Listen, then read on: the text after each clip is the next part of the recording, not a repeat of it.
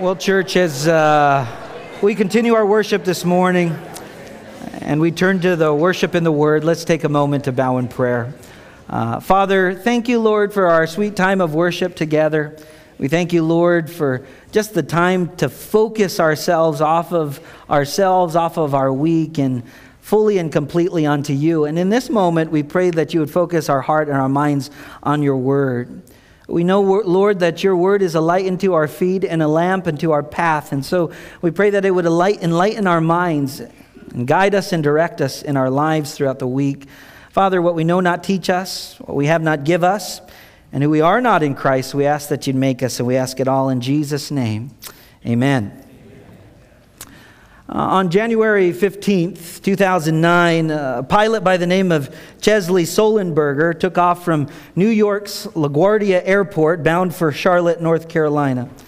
Two minutes after takeoff, the pilot of U.S. Airways Flight 1549 had an emergency on his hands as the plane flew into a flock of Canadian geese. Some of the geese were sucked into the plane's engines, Almost immediately, the aircraft began to vibrate and the engines shut down. Sullenberger had to make an emergency landing and successfully did so in the Hudson River, saving all 155 on board. Having learned to fly at the age of 16, a graduate of the Air Force Academy and one who flew fighter jets before turning to commercial aviation, he was asked what he was thinking during those three and a half minutes between the moment when the engine shut down and the moment when he landed that plane in the Hudson River. And this was his response. It was simple and straightforward. My training kicked in.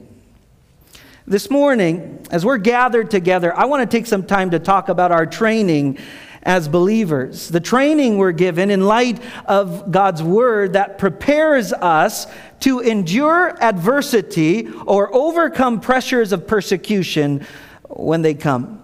My prayer is that if ever we should face adversity, if ever, as believers, we should experience pressures of persecution, in that moment we won't have to think about how we are to respond, but we will react with the muscle memory that has already been downloaded in our mind in regards to how the Word of God instructs us.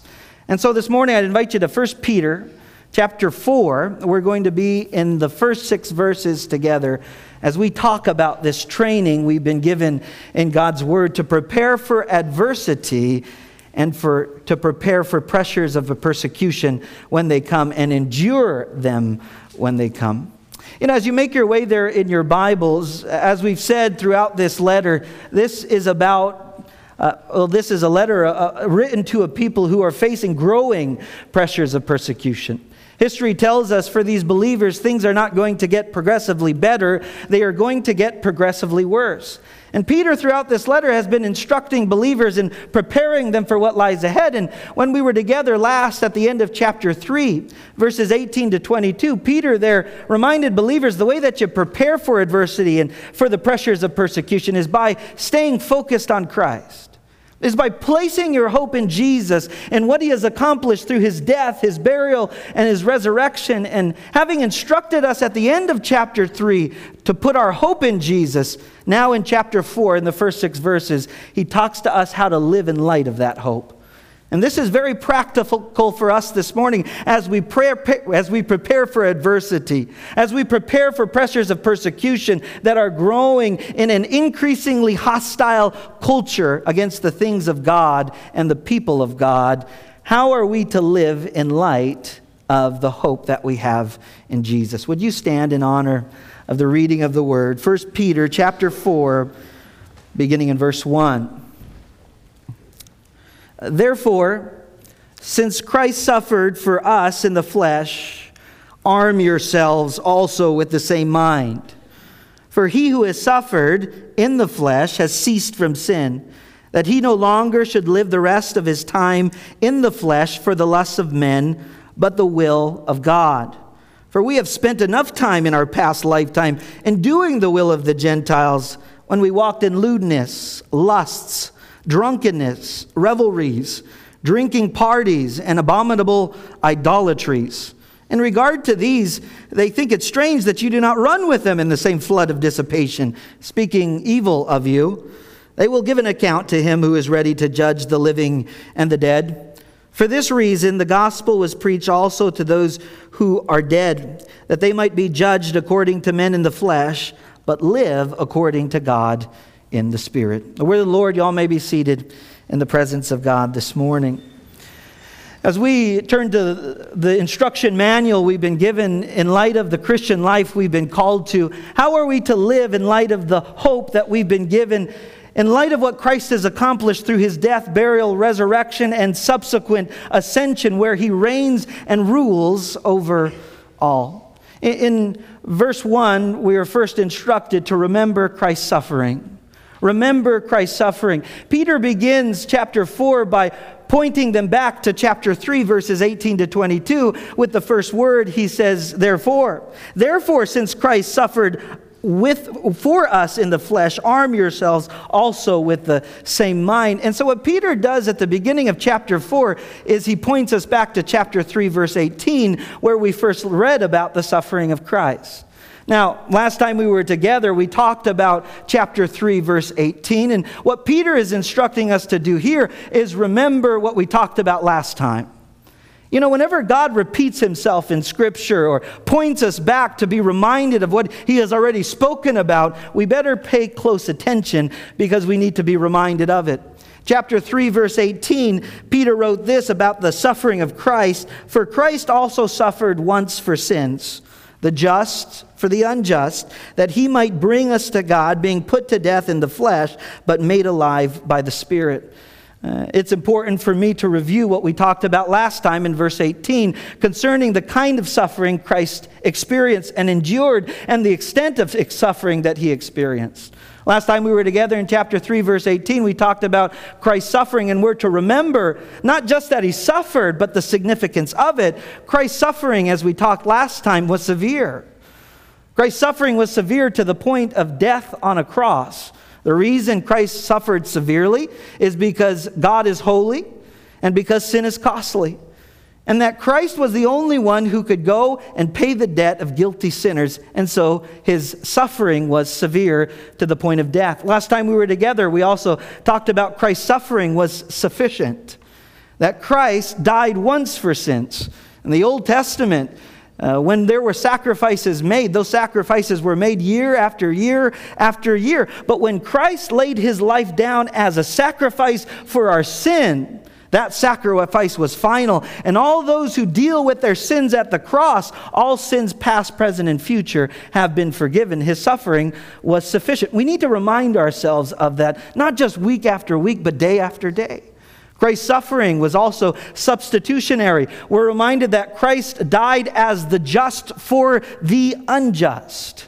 2 Corinthians 5:21 says, "He made him who knew no sin to be sin for us that we might become the righteousness of God. Christ's suffering was substitutionary. Christ met the righteous requirements of the law so that he could die in your place and mine and transfer to our account righteousness. His suffering was substitutionary. We need to remember that and preach that to ourselves and our families and those around us moment by moment and day by day. His suffering was also successful to accomplish the purpose for why he came. Back in chapter 3, verse 18, we talked about how Christ came in order to reconcile guilty sinners who were far from God to be close to God. His suffering was successful. But lastly, if I could add one more S, his suffering was short lived.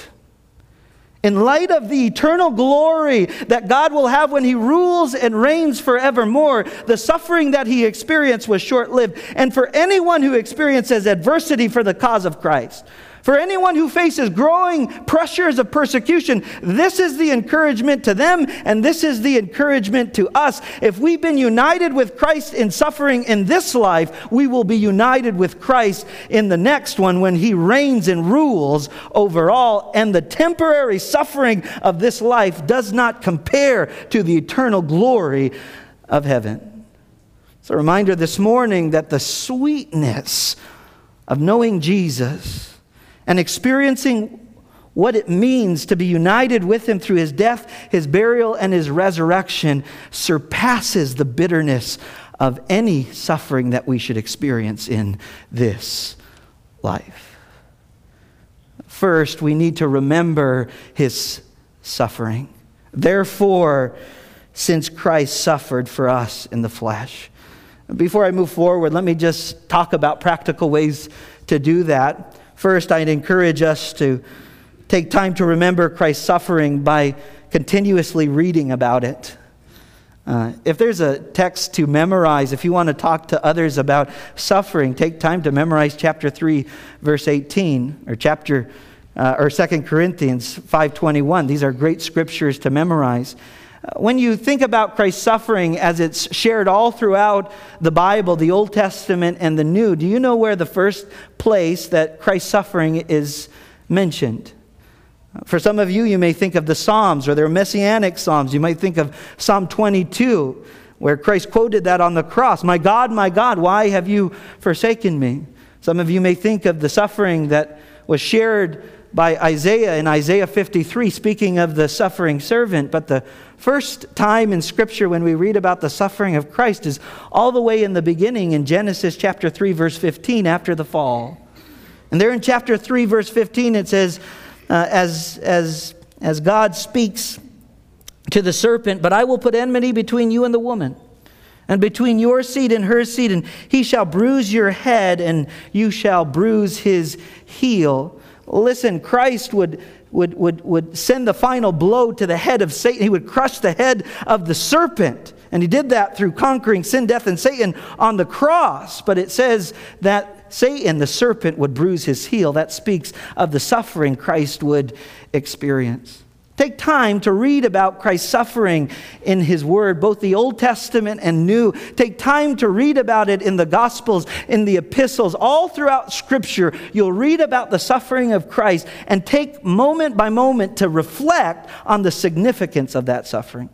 It's not enough to say, Yes, I believe Christ suffered. We must state the significance of why he suffered. His suffering was severe unto death because my sin is costly and God is holy. I need to be reminded that his suffering was sufficient for my sins. All sins, past, present, and future, are forgiven. And I need to be reminded of that daily because, unfortunately, I sin daily. Now, I'm looking a little bit more like Jesus day by day in this process of sanctification, or hopefully I am. We're not, we have not reached perfect, sinless perfection, but we are on the way as God conforms us into the likeness of Christ, and one day we will be fully like Christ, where this flesh will be no more. And we need to be reminded of that again and again. So read about it. Secondly, remember Christ's suffering by praying about it. You know, as you take time to pray with God on a daily basis during your quiet time, take time to thank Him for the suffering that He endured on your behalf and, and mine. Don't just take time to thank Him for His suffering and the significance of it, but also take time to reflect on the suffering that He experienced, especially in those moments of confession of sin. You know, when you confess your sins, and, and we're reminded of 1 John 1 9, if I confess my sins, he's faithful and just to forgive me my sins and cleanse me from all unrighteousness. That's helpful, and that's a reminder that we need to hold on to. But sometimes we for, for, forget the cost of sin.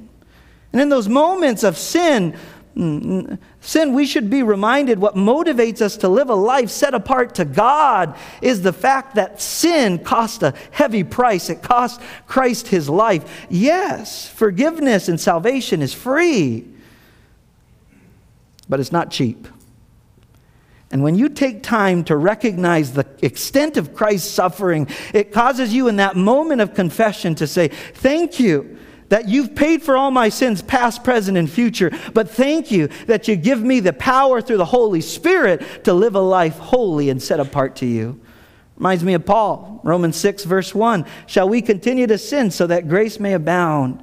Paul says in the most emphatic way possible, me genoito, may it never be. How shall we who died to sin live any longer in it? For we've been united with Christ. He goes on to say, through his death, his burial, and his resurrection. Take time to pray about it. Remember Christ's suffering by praying about it. Thirdly, t- remember Christ's suffering by, by singing about it. You know, on a Sunday morning when we come and gather and worship together, we want to sing about what Christ has accomplished through his death, his burial, his resurrection, and also his ascension as he reigns and rules over all. The content of our music should reflect the good news of the gospel of Jesus Christ. Uh, a couple weeks ago, as we celebrated Good Friday, three days before Easter, uh, we have a service here and uh, we were going through the service talking about the various songs that we would sing in light of the significance of what it means that Christ suffered and died and the significance of it. And one of the songs we added almost last minute, as Pastor Greg added in there, and, and as we were talking about, was Man of Sorrows, a, a, a, a hymn written in the 1800s and I just want to take a moment to read that to you by Philip Paul Bliss. Philip Paul Bliss may not be a man you're familiar with, but he is the one who, who added music to It Is Well With My Soul. In the 1800s, he wrote this Man of Sorrows. Listen to these lyrics. What a name. For the Son of God who came, ruined sinners to reclaim. Hallelujah. What a Savior. Bearing shame and scoffing rude, in my place condemned he stood, sealed my pardon, and with his blood, hallelujah, what a Savior. Guilty, vile, and helpless we, spotless Lamb of God was he, full atonement can it be, hallelujah, what a Savior. Lifted up was he to die, it is finished was his cry. Now in heaven exalted high, hallelujah, what a Savior. When he comes, our glorious King, all his ransomed home to bring, the new, this song we'll sing, Hallelujah, what a Savior. Take time to sing about it. And then lastly, remember Christ's suffering by taking time to talk about it. As believers and as Christians, we need to talk about the suffering of Christ and its significance, not just with those we know in the church, but our families, with our children, with the next generation. Don't just share that Christ suffered, share the significance behind it. His suffering was severe to the point of death, it was sufficient, it was substitutionary. It was successful. He reconciled guilty sinners back to himself, and it was short lived because the eternal glory that we will experience doesn't compare to the present suffering that we may face in this life. Remember Christ's suffering. Secondly, how do we live in light of the hope of what Christ has accomplished through his death, burial, resurrection, and subsequent ascension as he reigns and rules over all by means of emulating Christ's example? Follow Christ's example. The text goes on to say, Therefore, since Christ suffered for us in the flesh, as we remember Christ's suffering, secondly, arm yourselves also with the same mind. So, what we're encouraged to do here is follow the example of Christ by adopting the mindset of Christ, one of suffering. How do we follow the example of Christ? The first way is by recognizing that the Christian life is not a playground, the Christian life is a battleground. What the text tells us here is that we are encouraged to arm ourselves, arm yourselves. Uh, in the Greek, the, the, that, the original word there is a military term. Speaks of preparing yourself for battle putting on the proper armor, put, gaining the proper weapons. Now, for us, it's not physical in nature. We are to arm ourselves with the mindset of Christ, to be of the same mind as Christ, who is willing to suffer. But we first have to realize and recognize that the Christian life is not a playground, the Christian life is a battleground. Jesus Christ didn't come from heaven to earth. He's a great example of, the, of what we should follow and emulate. Christ didn't come from heaven to earth to be celebrated. Christ came from heaven to earth to be crucified, to die in the place of sinners, guilty sinners like you and I, so that we could be forgiven and that we might receive everlasting life. And so Christ came knowing that he would suffer and knowing that he would die. Mark 10:45 tells us that Jesus did not come to be served, but to serve and to give his life as a ransom for many. The Christian life is not a playground, it's a battleground. We need to be ready and we need to be prepared. That's how you follow the example of Christ. Jesus came prepared. wasn't a surprise to him when people started to persecute him, when people wanted to take his life because he claimed that God was his father. As he made these I am statements, people tried to take hold of Christ. It wasn't a surprise to him, and it certainly wasn't a surprise to him when he was taken and crucified on a cross. He came willingly. No one took his life from him, he gave it up willingly. And so we follow the example of Christ first by arming ourselves, but secondly, by adopting the mindset of Christ. What is the mindset of Christ? It's a mindset of suffering. It's a mindset of suffering. Uh, this morning, how did Christ adopt an attitude of and a mindset of suffering whose purpose was that of suffering first? If we read throughout Scripture, by uh, adopting a mindset of humility. Philippians 2 5 through 8 give us example of this. Let this mind be in you, which was also in Christ Jesus who being in the form of God did not consider it robbery to be equal with God, but made himself of no reputation, taking the form of a bondservant, coming in the likeness of men, being found in an appearance as a man, he humbled himself and became obedient to the point of death, even death on the cross. Christ suffered in humility. Uh, secondly, the mindset of Christ in suffering was also suffering Suffering in sacrifice. Matthew 16, verse 24, invites us into that journey. It says, Then Jesus said to his disciples, If anyone desires to come after me, let him deny himself, let him take up his cross and follow me. Jesus knew that he would be persecuted. And so, all those who follow him should expect to be persecuted as well. Jesus said, If they persecuted me, they will also persecute you. It was also a mindset of of, as he suffered, one in which he looked forward to the reward that would come after because his suffering was simply temporary. If you read Hebrews chapter 12, verse 2, it says, Looking unto Jesus, the author and finisher of our faith, who for the joy that was set before him endured the cross, despising the shame, and is sat down at the right hand of the throne of God. Christ had a mindset of suffering because he lived in light of eternity and the eternal glory that he would receive as he ascends to the right hand of the Father, victorious over sin, death, and Satan.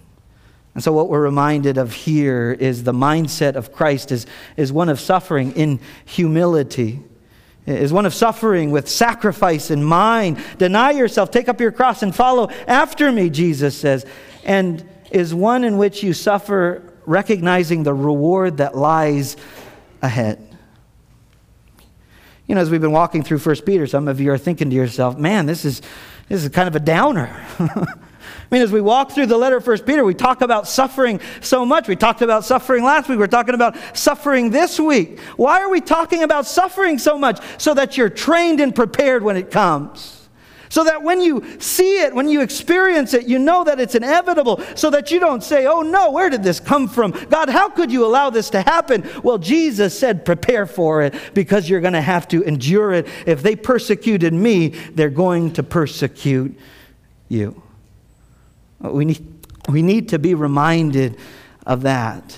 So we are to adopt the mindset of Jesus Christ, follow his example. If I could give you a couple practical ways to do that is the first one is prepare for battle every morning by means of spending time with God and his word and prayer. Now, some of you may know this already. I know this already. It's one thing to know it, it's another thing to do it. There are some mornings where my mind likes to wander about the wander forward to, to, to think about the, the, the details of the day. I want to think about my schedule. I want to think about my to do list. But I know if I'm going to start my day right, I better start it with my mind on Him. My mind set on Christ, and my mind set upon His Word, and my mind set upon Him in prayer. It takes discipline. There are times my mind wants to go somewhere. I want to worry about this. I, I, want to think about that. But the first thing my mind should go to is my mind should be set on Christ. Prepare for battle every morning by fixing your eyes on Christ. Secondly, prepare for battle not just by abiding with Christ, because that's what that means as you stay connected with Him, but take time to taste the sweetness of Christ every day. Bible says, taste and see that the Lord is good. I want to take some time to remind you this morning that the bitterness that you may experience in life because of adversity or struggle, even perse- or pressures of persecution, doesn't compare to the sweetness and the joy of being in a relationship with Jesus. Some of us, you know, as Christians, we, we simply go through the motions. We read the Word, we, we, we take time to pray. But if you're in the Word and you pray and you haven't drawn any closer to Christ, you've wasted your time. The invitation of God's Word is to know Him through His Word and to taste the sweetness and the joy of being in His presence. There are going to be times that are difficult. There are going to be f- places that you face adversity, but the bitterness of that doesn't compare to the surpassing sweetness of Jesus Christ, our Savior and our Lord. I read this uh, about a Russian countess who had accepted the Lord Jesus as her Savior and was open about her testimony. The czar was displeased and threw her into prison. After 24 hours with the lowest level of Russian society, in the most miserable conditions imaginable, he ordered her brought into his presence. He smiled sarcastically and said, Well, are you ready now to renounce your silly faith and come back to the pleasures of the court? To his surprise, the countess smiled serenely and said, I have known more, I have known more real joy and more real happiness in one day in prison with Jesus than I've known in a lifetime in the courts of Czar. Can I encourage you to be reminded of, to taste and see that the Lord is good? And even in the face of adversity, find contentment in the care of your shepherd who loves you, who cares for you, who comforts you, who leads you and guides you. It doesn't matter the circumstance or the adversity you may face, the sweetness of God's presence surpasses any bitterness you should experience in this life. How are we to live in light of the hope that we have? In light of what Christ has accomplished in his death, burial, resurrection, and ascension. Thirdly, in our text, by means of counting ourselves dead to sin. Count yourself dead to sin. Verse 1 finishes and says, Well, let me read it to you from arm yourselves also with the same mind. Then it says, For he who has suffered in the flesh has ceased from sin. For those of us who are believers who have adopted the mindset of Christ, which is that of suffering, those who are committed to Christ in suffering have been first committed themselves to Christ in purity and holy living. What we're reminded this morning is in a growingly hostile culture to the things of God and to the people of God, you and I have two choices to make in this world. You can either choose suffering or you can choose sin. You can choose sin and the world will love you. You can choose sin and adopt the value systems of the world and talk the language of the world. And let me tell you this the world will accept you, it will tolerate you, it will love you. But if you choose to live a life set apart to God, live according to a value system not of this world, but of this word, you will be hated. We read that in John. John chapter 15, verse 18, it says, If the world hates you, you know that it hated me before it hated you.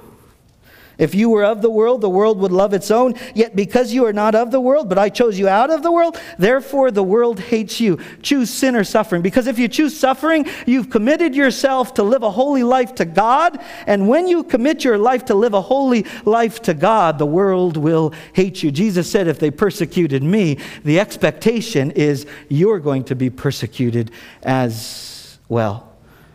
If, you, if Jesus experienced hostility and hatred, how much, the, how much more those who follow the principles of his world, word? You know, those who live according to the world system in Jesus' day when you consider those who live according to the world system today, if they responded that way to Jesus, you better expect them to respond to us the same way if we adopt the principles of God that God gives us in His Word. So, how do you count yourself dead to sin? First and foremost, by your commitment to Christ, even in suffering. Because those who have committed to Christ to suffer for, the, for Him are also those who are committed to live a pure life with Him. You know, when it says ceased for, to sin, it doesn't mean that we experience sinless perfection, but it means we count ourselves dead to sin.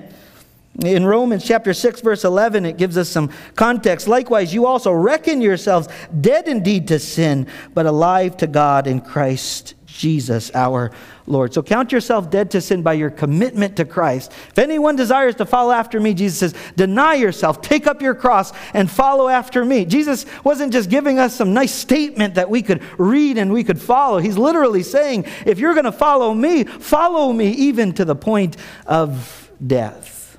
So, count yourself dead to sin, committing yourself to suffering in Christ. But secondly, uh, by means of no longer living for the desires of the flesh, but the will of God.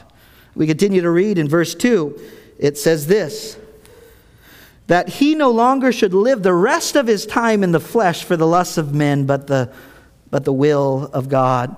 What Peter tells us and reminds us is whether you realize it or not, life is brief and life is short. We're reminded that we're not promised tomorrow.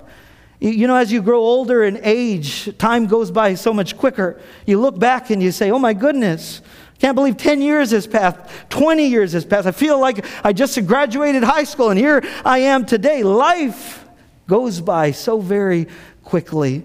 And what Peter is instructing us to do is don't waste your time any longer in the desires of the flesh, but pursue the will of God because your time on earth is limited. The desires of the flesh speak of those illegitimate desires, the lusts of the flesh. The lust of the eyes, the pride of life. Don't pursue those things. Pursue Christ and Him crucified. Live for Him and Him alone. Don't waste your time on the things of the flesh, but live for the will of God. Psalm 90, verse 10 reminds us of the brevity of life. The days of our lives are 70 years. And by reason of strength, they are 80 years, yet their boast is only labor and sorrow, for, for it is soon cut off, and we all fly away. You read the book of Ecclesiastes. You read about a book where Solomon says, meaningless, meaningless, all is meaningless. Life is like a breath that is here for a moment and, and disappears. It's meaningless apart from Christ who gives meaning and purpose and a relationship with God. Life is brief, life is precious. Don't live for the desires of the flesh or the lusts of the flesh, but live for the will of God. How do I know what the will of God is? By reading the Word of God. As you stay committed to God and His Word, His Word is a light unto your feet, a lamp unto our path. 2 Timothy 3:16 it seems like we quote it every week all scripture is God breathed and it's profitable for doctrine, reproof, correction, instruction in righteousness, that the man or woman of God may be complete, thoroughly equipped for every good work. Everything we need to know what the will of God is for our life is in this book. What a blessing to have it and have access to it as much as we do here today. And so this morning, count yourself dead to sin by living not for the lusts of men, but living for the will of God. If I could give us a couple takeaways, the first one is this spend more time serving the will of God over the desires of men. I'd like to invite you to, to actually do this and take an inventory of your week last week and ask yourself how much time did I spend, spend serving the desires of men over the will of God? Tonight, you know, after you get home from church and you go about your business, or on Monday after a full day, take time to take an inventory of your day and ask yourself, how much was I serving the will of man and the desires of the flesh over the will of God?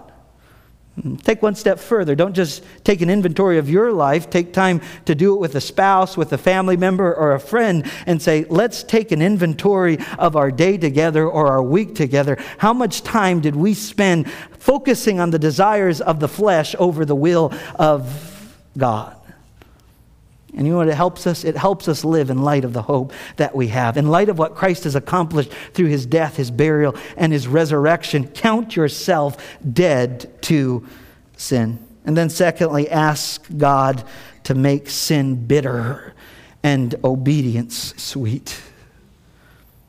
Thomas Watson once said, Until sin be bitter, Christ will not be sweet. Genuine repentance is not just confessing your sins. It's about having a contrite heart. Plenty of people who say, God, I'm going to take time, I'm going to confess my sins. Uh, I did it. Again, I may, may have gone through this habitual sin again and again and again. And, and God, this time I'm going to confess it. I, I claim 1 John 1 9. I know if I confess my sins, you're faithful and just to forgive me and cleanse me from all unrighteousness and then move forward. No, don't just move forward. Weep over the sin that you've committed and the consequences that it has brought. Don't just confess your sin, be broken over your sin. And you read about what genuine repentance looks like in, in Psalm 51 as David expresses a psalm of contrition and confession. He says, Have mercy upon me, O God, according to your loving kindness, according to the multitude of your tender mercies. Blot out my transgressions. Wash me thoroughly from my iniquity and cleanse me from my sin, for I acknowledge my transgressions and my sin. It's always before me. Against you, you alone only have I sinned and done this evil in your sight, that you may be found just when you speak and blameless when you judge. Behold, I was brought forth in iniquity. And in sin, my mother conceived me. Behold, you desire truth in the inward parts, and in the hidden part, you will make me to know wisdom. Purge me with hyssop, and I shall be clean. Wash me, and I shall be whiter than snow. Make me hear joy and gladness, that the bones you have broken may rejoice. Are you so broken over sin and the consequences that it has brought to your life that it feels so painful as if broken bones have been experienced? Hide your face from my sins and blot out all my iniquities. Create in me a clean heart, O God, and renew a steadfast spirit within me. Do not cast me away from your presence. Do not take your Holy Spirit from, from me. Let me keep going because it's so good. Restore to me the joy of your salvation and uphold me by your generous spirit. Then I will teach transgressors your ways, and sinners shall be converted to you. God, use my repentance as a witness to others. Deliver me from the guilt of bloodshed, O God, the God of my salvation, and my tongue shall sing aloud your righteousness. O Lord, open my lips, and my mouth shall show forth your praise. For you do not desire sacrifice, or else I would give it. You do not delight in burnt offerings. The sacrifices of God are a broken heart, a broken heart, and a contrite heart. These, O God, you will not despise. Stop going through the motions and give your heart over to the Lord. Give a heart that is broken over to Him so that He can mend it and build you up once again. Do good in your good pleasure to Zion. Build the walls of Jerusalem, then you shall be pleased with the sacrifices of righteousness, with the burnt offering and whole burnt offering. Then they shall offer bulls on your altar. May the sin that you walk in and the sin that you rebel against God with taste more bitter every day, and may you taste the sweetness of walking in obedience to God and the joy of being in His presence when you experience the consequences and the guilt of sin, take time to stay there for just a moment. Experience what it means to be, have a broken heart. Confess your sin. Be broken over your sin, but then receive the joy of your salvation. Because the sweetness of salvation and forgiveness is fully realized when you see the depth and the brokenness of your own sin. And so, count yourself dead to sin. Fourthly, leave the past behind. Verse 4. Verse 4 says, um, oh, verse 3 For we have spent enough of our past lifetime in doing the will of the Gentiles. Peter says, Listen, you spent too much time wasting your time. Now, Peter is not talking to, probably talking to Gentile converts, not talking to Jewish converts here, because he's saying, talks about the, the lifestyle of the Gentiles. It's not an exhaustive list, but a representative list of the kind of lifestyle they lived. It says, a lifetime in doing the will of the Gentiles when you walked in lewdness, lust, drunkenness, revelries, drunken parties, and abominable idolatries. you know, you go through a list like that and you say, well, that sounds like college these days good representation of it. When you take a look at the world and the value systems of the world, you read about what the old lifestyle was marked by. Uh, let me take them apart one by one. Lewdness. Uh, lewdness, it speaks of, of all kind of evil that lacks restraint. Lust speak of illegitimate desires, not just illegitimate sexual desires, but all illegitimate desires that control people. Drunkenness speaks of abuse of alcohol and it speaks of intoxication. It speaks of lacking control and, and, and being drunken with wine or alcohol. Uh, revelries uh, speaks of parties that are marked by sexual immorality. You might see in your text orgies there. Drinking parties. You know, you only go to the party in order to drink and get drunk and and just have a good time doing it. That's what the world says. Come and join me. And then it says abominable idolatries. Isn't it interesting that you see the list and then it lists idolatry because ultimately, as you pursue the pleasures of the world, you are committing adultery uh, and idolatry against God. And You're saying, Pleasure is my God. I am here to serve myself. Step off the throne of your life and allow God to rule and reign there. And then in verse 4, it says, In regard to these, they think it strange that you do not run with them in the same flood of dissipation, speaking evil of you.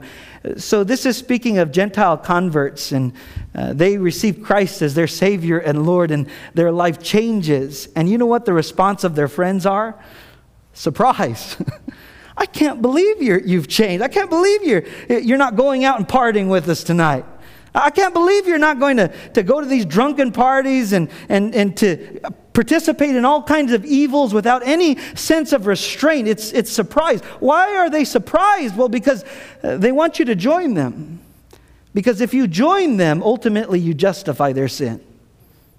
Let me take a moment to remind you of this. If ever you are tempted to join in the desires of the flesh or the lusts of this world, be reminded that when you participate in that sin, all you're doing is justifying their sin in their own eyes.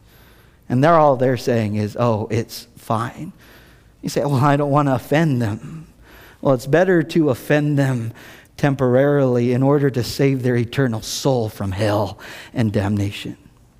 Take a moment to consider the seriousness of sin and their response is that of surprise. Secondly, their response is that of slander. Oh, you're a Christian now? One of those hypocrites. One of those closed minded, intolerant people. You're one of those individuals. It begins with surprise, it moves to slander. Now, these are words of persecution or pressures of persecution, and we have it moved to the point of physical persecution or to the point of death. But the initial response is surprise and that of slander. How were the Christians in the first century slandered? Well, they were slandered in a number of ways. They were called incestuous. One of the reasons was because you looked at uh, your brothers and sisters in Christ and you, you, marry, you were married to your sister in Christ. They're not your, your biological sister, but you refer to them that way. Uh, they also called believers atheists.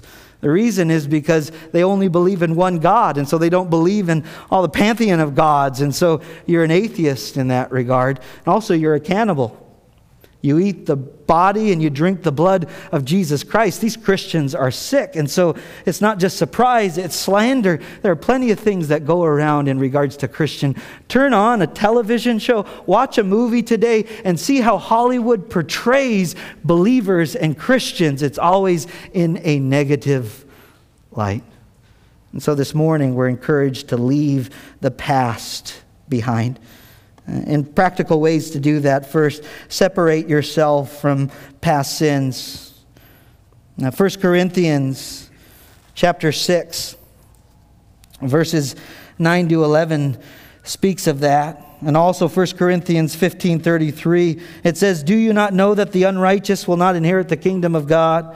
Do not be deceived, neither fornicators, nor idolaters, nor adulterers, nor homosexuals, nor sodomites, nor thieves, nor covetous, nor drunkards, nor revilers, nor extortioners will inherit the kingdom of God. And such were some of you.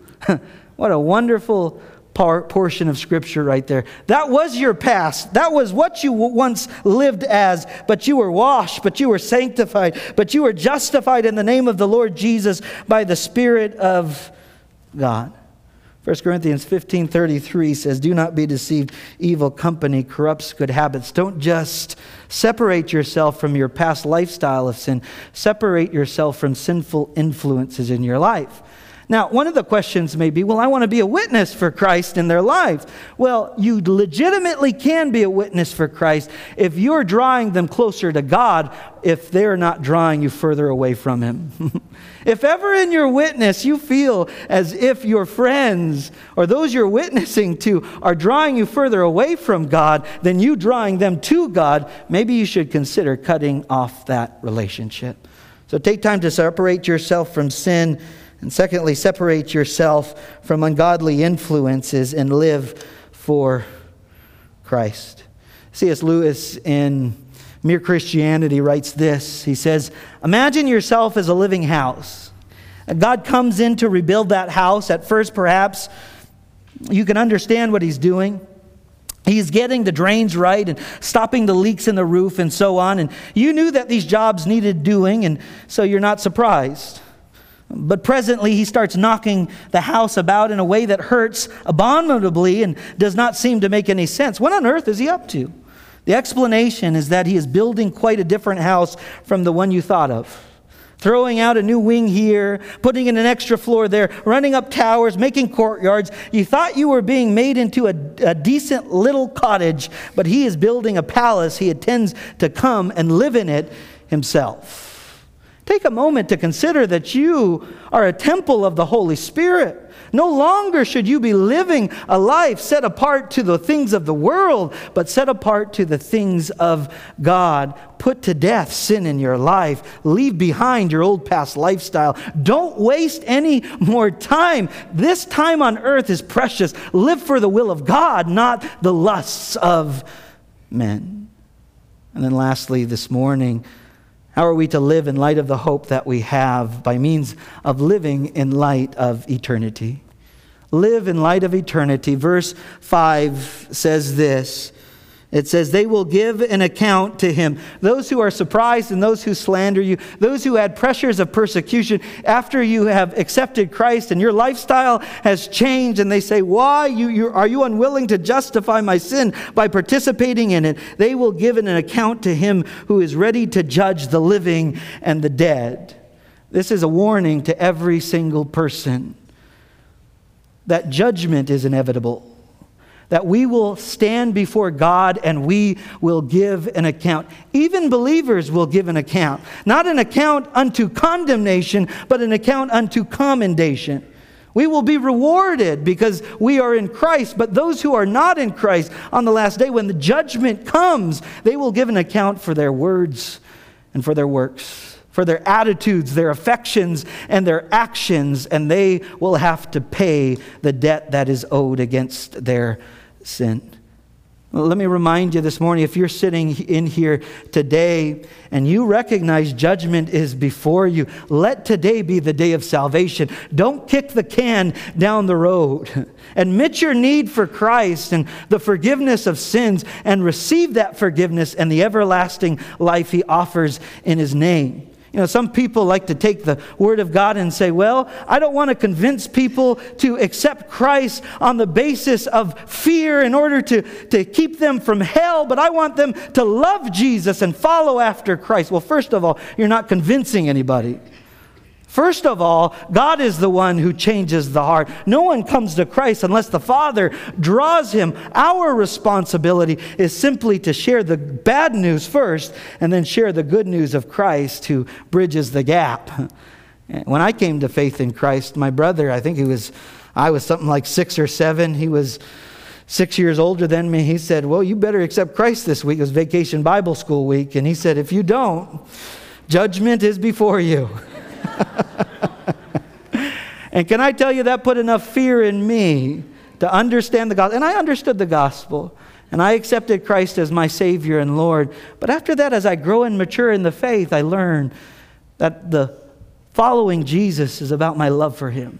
Tasting the sweetness and the goodness of God and understanding the bitterness of sin and the consequences that come from it. Live in light of eternity by living in light of the future judgment to come. And then, secondly, live in light of eternity by being reminded as believers we've been given everlasting life. Verse 6 concludes this way For this reason, the gospel was preached also to those who are dead Uh, what it means there, those who are dead, those who are now dead, is probably speaking of those who were living, heard the gospel of Jesus Christ, and now they're dead. Perhaps they've been martyred for their faith, that they might be judged according to men in the flesh. And so, having accepted Christ, having heard the gospel, ultimately, they've responded in, in faith and uh, they've been persecuted for their faith. But then it says, but live according to God in the Spirit. The worst that people can do to you in this life is kill your body. But we don't have to fear those who kill the body. Fear the one who can kill the body and destroy the soul in an eternity without God and his people forever and ever. As believers, this is the encouragement, this is the training that we've been given. You and I can believe and know that suffering and adversity is inevitable.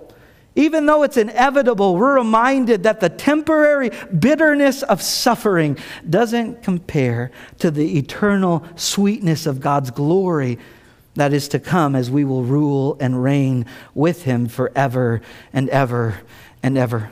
This morning, can I encourage you today, if you have not accepted Christ as your Savior and Lord, we know we're not promised tomorrow. Take a moment right now to look in your heart and consider if today's the day you need to make Jesus your Savior and your Lord. Admit your need for Him. Secondly, as believers and as Christians, may I continue to encourage us that we would live faithfully, even in the face of hostility and hardship and that we would set our lives apart to the things of God in all things. Let me close with this last illustration. Stephen Coles tells of the ermine, which is a small animal known for its snow white fur. It lives in the forests of northern Europe. God has put into this animal an instinctive drive to protect his glossy coat from becoming soiled. Interesting animal. Hunters capitalize on this trait. Instead of setting a mechanical trap, they find the ermine's home in a cleft of a rock or a, hollow, or a hollow tree and dab the entrance of the interior with tar. Then their dogs start the chase, and the frightened ermine flees towards his home, but finding it covered with tar, he won't enter even to save his life. He will face the yelping dogs who hold him at bay until the hunters capture him, rather than soiling his white fur. So for the ermine, purity is more dear than life. Can I ask you this morning is purity and living a life set apart to God more dear to you than your own life? Can we pray? Father, we thank you that your word is a training manual that prepares us for adversity, that prepares us for pressures of persecution, that prepares us even for growing hostility in this world. So uh, that if we should ever face adversity, when we face pressures of persecution, we would not have to think about how we're going to respond, but having prepared our minds and having prepared ourselves for action, Lord, we would react in accordance with your will, informed by your word. And so, Father, I pray that the greatest motivation for us to live for you would be the hope that we have in Jesus and what he has accomplished through his suffering, his, his death, his resurrection, the one we will rail, rule and reign with forevermore. I pray, Father, in this moment that we would taste and see that you are good and that the sweetness of your presence is much more valuable than the bitterness of temporary pleasures or fleshly desires or sin in this life. We pray, Father, that we would grow in our love for you as we grow in our knowledge of you as well. Father, I want to pray this morning for the heart that needs Jesus, that recognizes that they are not in a right standing before him. Uh, Father, may they make this commitment right now. Father, I recognize that I'm a sinner. My sin separates me from God, but I know that's why Jesus came. That's why he suffered and that's why he died, in order to forgive my sins, to remove that which separates, and to bring me close in a relationship with God. Today I make Jesus my Savior. I make him my Lord, the one I'm going to follow all the days of eternity, eh, all the days of my life into eternity. Father, thank you for these words. May they guide and direct us in the days ahead. We pray it in Jesus' name. Amen.